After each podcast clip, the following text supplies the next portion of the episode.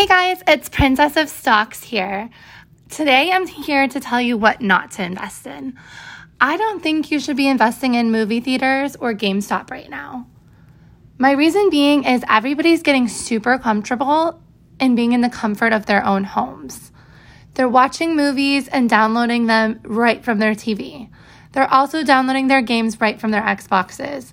We don't have to leave the house, we're super comfortable, and we don't have to pay outrageous prices. $20 and you can have eight people over to watch a movie if you really wanted to.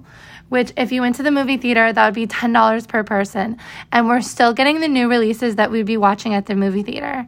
So, to me, I just think it would be foolish to invest in any stocks of GameStop or movie theaters right now, just for the time